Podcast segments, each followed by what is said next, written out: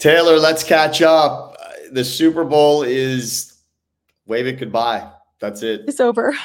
I'm I'm a half of a human. I'm a shell of a human right now. I have to agree with you. My voice has sound be- sounded better. It sounded worse.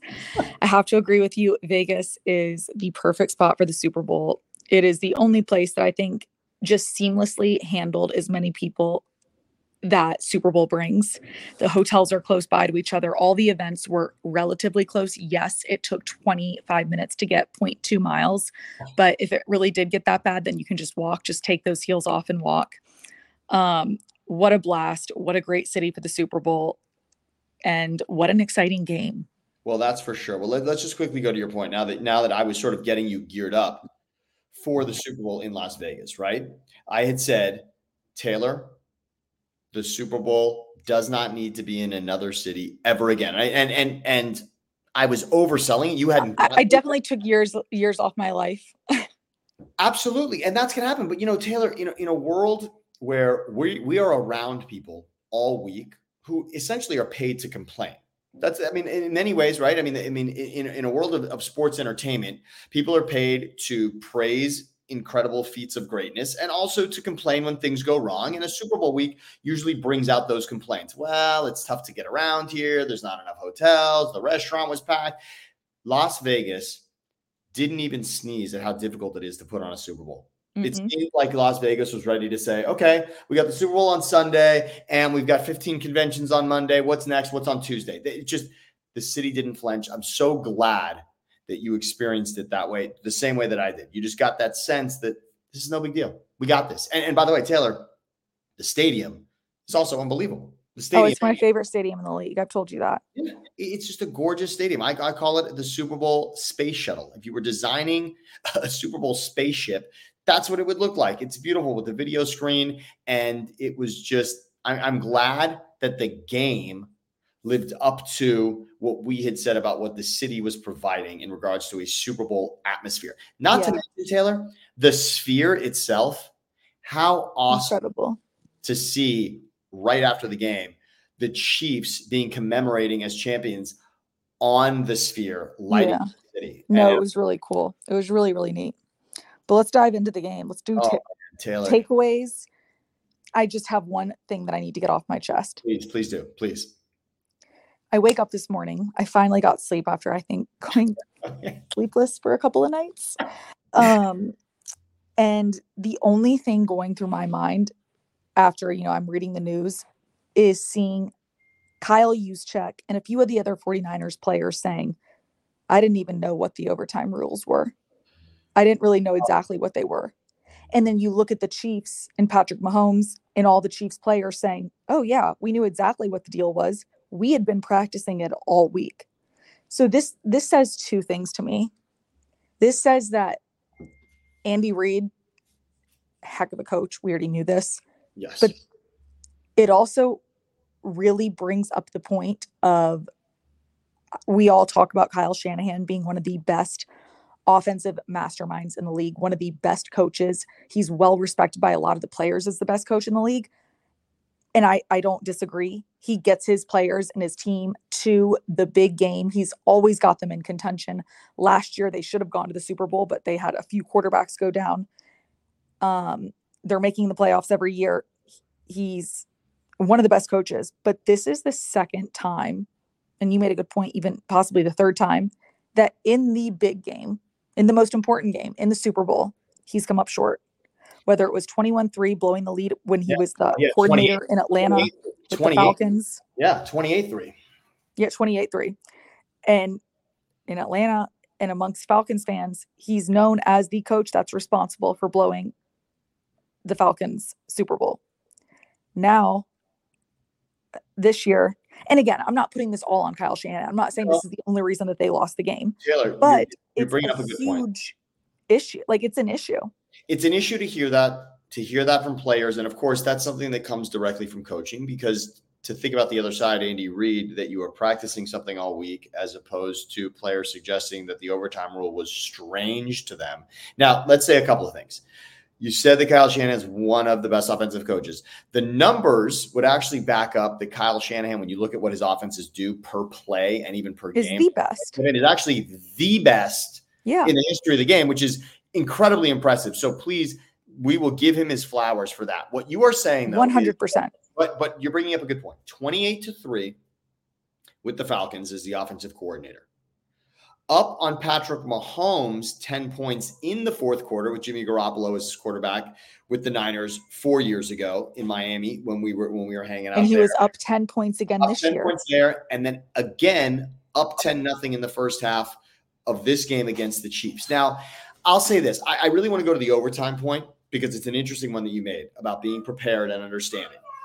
I remember Taylor, and this is a long time ago. This is actually the 2007 season when Donovan McNabb admitted after an Eagles game, and remember who his coach was, but McNabb admitted after an Eagles game they had tied the Bengals, Taylor, and McNabb didn't realize that the game wasn't going to a second overtime. This was in the regular season, and it ended in a tie because at the end of the first overtime, neither team had scored. And McNabb thought, oh, we're just going to, to double overtime. So, funny enough, Andy Reid was his coach, obviously, then. And Donovan said, I didn't know the rules. And now the Chiefs are suggesting that they practice this all week. Now, what's interesting there is maybe that's true. Maybe Andy realized even in that moment, you know what? Sometimes you really got to hit things over the top to drill home that point. Yeah. And I also think that, look, another point that we made, even just talking about this before we jumped on the podcast, was panic. The word Oh. panic should be like the theme of the Chief seasons. They never pressed panic. They never pressed panic when they played the Bills. They never pressed panic when they went on the road for the first wild card weekend of playoffs. They never pressed panic when they played the Ravens. And you look at the other teams, the Ravens press panic, the Bills press panic. The It's Chiefs amazing. just stayed even keel. They played their game just because they were under duress, under pressure. They didn't change up their formula of what they were good at. Taylor, it's so amazing that you say that. Let, let's look back. First of all, they didn't get the number one seed, so they were going to have to play on wild card weekend. Okay, they hosted that game and it was freezing cold, which people, you know, which could have affected them. And instead, their defense demolished what everyone considered the best offense in football this season in the Dolphins. So no panic about having to play an extra game. You know, they were the one seed a year prior and went to the Super Bowl. This season, they were going to have to play an extra game. No panic. They hosted that game. Then, as you mentioned, their first road playoff game with this bunch with Mahomes on the road in Buffalo. No panic. We got it. To a team they lost to in the regular season, right? But no big deal. We got that. And then to your point, no panic in a game against the Ravens. The Ravens were clearly the best team of the regular season by a long shot, actually. The Ravens had beaten 10 teams that were over 500 and destroyed the best teams in the NFC, including the Lions and the Niners. So there was no panic there. And then in a Super Bowl, trailing by 10, in a game, Taylor, the Chiefs scored no points in the first half, in the first quarter, and three points in the first half. No panic whatsoever, whether it's Andy Reid, whether it's Mahomes, whether it's Kelce, whether it's Chris Jones. And I know, I know Kelce said something at halftime. I know the players had spoken to the team the night before, but there's clearly no panic all around for that team. And you said it, and that comes down to coaching. I will say one other thing though, Taylor, in regards to Kyle Shanahan and the players and understanding overtime or not. I thought Shanahan made a great point at the end of the game about taking the ball first in overtime. Let me know how you feel about this, Taylor. So when you take the ball first in overtime, obviously your opponent then knows what you did on offense to know what we have to do to beat you, right? In other words, if you only score a field goal, then we know we can beat you with a touchdown. If Right. you score a touchdown, we know we need a touchdown to tie the game and extend it, right? But Right. Shanahan's explanation was we're going to take the ball first because if we kick a field goal and if we hold the Chiefs to a field goal, then the game is sudden death in our hands. Next score wins. So there Okay. was Yeah, I see what you're saying. Absolutely. interesting strategy. So I like that. So in his mind, he had it all mapped out. But to your point about Juszczyk, maybe that wasn't something that was really instilled in the players. Maybe that wasn't something that was communicated in that way. And that is the difference. We all, you know, we all we we we commented many times on the Malcolm Butler play mm-hmm. in the mm-hmm. Super Bowl against the Seahawks. And Malcolm Butler says, Yeah, we went over that in practice a ton. They did. A, I will say the 49ers did a really good job of keeping Kelce pretty, I mean, non existent for the majority of the game. I think he had one huge play. It was a big play, but they did a great job of that. Um, what well, What do you think about Travis Kelce yelling at Andy Reid on the sidelines? What was that? A couple things. So first of all, when you look at what Kelce did in the second half of the game, it was he he. I mean, he came alive. Second half, first half completely hemmed in, and then the fourth quarter and overtime, yeah, complete difference maker, right? I mean, just totally just see what what happened there. So with Kelce, so after the fumble, after the Pacheco fumble in the red zone, Kelce wasn't on the field for that play and he runs up to Andy Reid and he's yelling and it's seemingly telling him, You gotta have me in there. You gotta have me in the game in that situation. And he's so upset. Now, in the moment, Taylor, it looked like something that was happening for the first time. But to hear both Travis and Andy Reid after the game laughing at how that's the relationship and that's what happens all the time. Would, would they be laughing had they lost? Definitely not. I do think they'd have a similar answer though. And that's back to my point, your point, I should say, because you used the word panic. Back to my point about panic. Even if they had lost that game, I think that both Travis and Andy would have had that answer. I think that relationship is rock solid. And I think that relationship could have even withstood a Super Bowl loss in overtime. And they both, in that moment, I think would have been smart enough, even without confirming with one another, could have had that same answer that this is just this is just the passionate plea in the moment to be on the field when it matters most when we're in the red zone and i think that's okay i think that kind of passion is okay and and maybe maybe i'm maybe i'm biased you know i trust when aj brown and jalen hurts are yelling at each other i trust that they are yeah but did you see what for a long time but i mean who tweeted it if i ever coach um, if i ever yelled at my player or my coach like that, I would be, you know, kicked out of the game, kicked yes. off the team. Well, remember the AJ Green. I, I, I think you're right. I think you're right. Do you remember though when Jimmy Johnson admitted that he had players who were, let's say, they were second string players on the defense or special teamers, fall asleep in a meeting, and he cut that player. Yet, if Troy Aikman was sleeping in the meeting, he right. would walk up and tap Troy Aikman on the shoulder to wake him up. There's a difference. And there can be a difference there with somebody yelling at Andy Reid or Travis Kelce yelling at Andy Reid. I mean, that's totally. That's a good right? point. I mean, these are essentially two Hall of Famers having a conversation. That's different. And two Hall of Famers having a conversation in a Super Bowl, which, by the way, they've both been in multiple times. Yes, Andy Reid has an, an extra Super Bowl appearance on top of Travis Kelce. He had one against the, the Patriots in 2004 when he was the Eagles head coach. Yes, of course. But overall, I think that because of the win, Taylor, it simply drives home. I agree. That this I agree. Group, that this group is just on the same page. I mean, that's the point ultimately that you were making to start this out, which is. And I do think there's something to be said for the heat of the moment, being in a game, emotions are high. They're probably feel like they're on equal footing. Um, and they are. Yeah. I just think, look, the, the way, and it might have just been a situation where the camera got it at the worst possible. Yes. Yes. Facial expression, and it looked heated, and it looked probably worse than it really was. But I'm sure it was heat of the moment. Well, and Taylor, again, you know, we say no panic, but if you go back to look at Patrick Mahomes' expression, let's call it his out, and let's call it, it's an outburst. Let's go back to Patrick Mahomes' outburst after the kelce lateral to toney was called back for offsides in the regular season against the Bills. A play that a play that clearly wins them that game.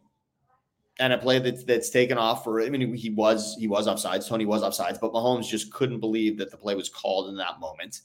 And he was so upset.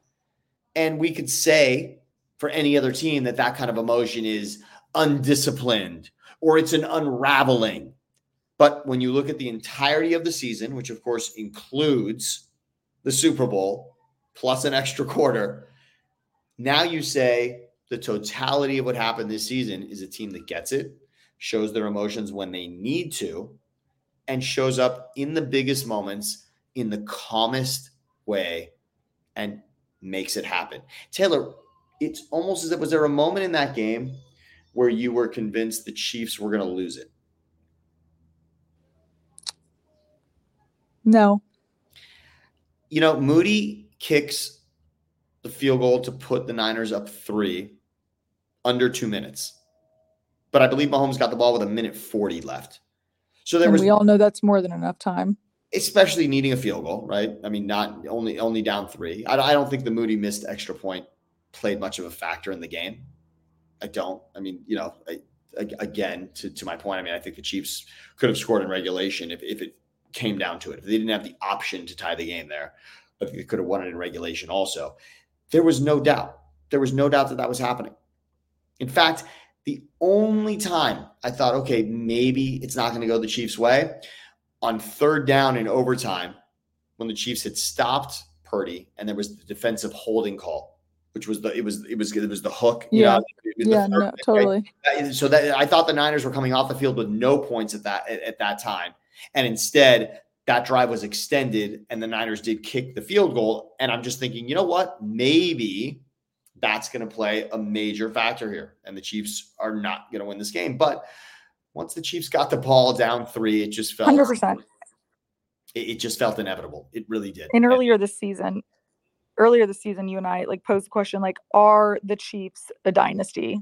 And I said, yeah, like they, I don't know if they're fully the Patriots yet they have now solidified themselves as the dynasty of this generation. They are yeah the old Patriots. And here's why. Because when you look back, you know what the most impressive statistic is going to be? Well, the most the most solidified three out of the last four years. That's a good one. But when you look back at the Patriots and the similarities, it's the straight appearances in the championship game, also, Taylor.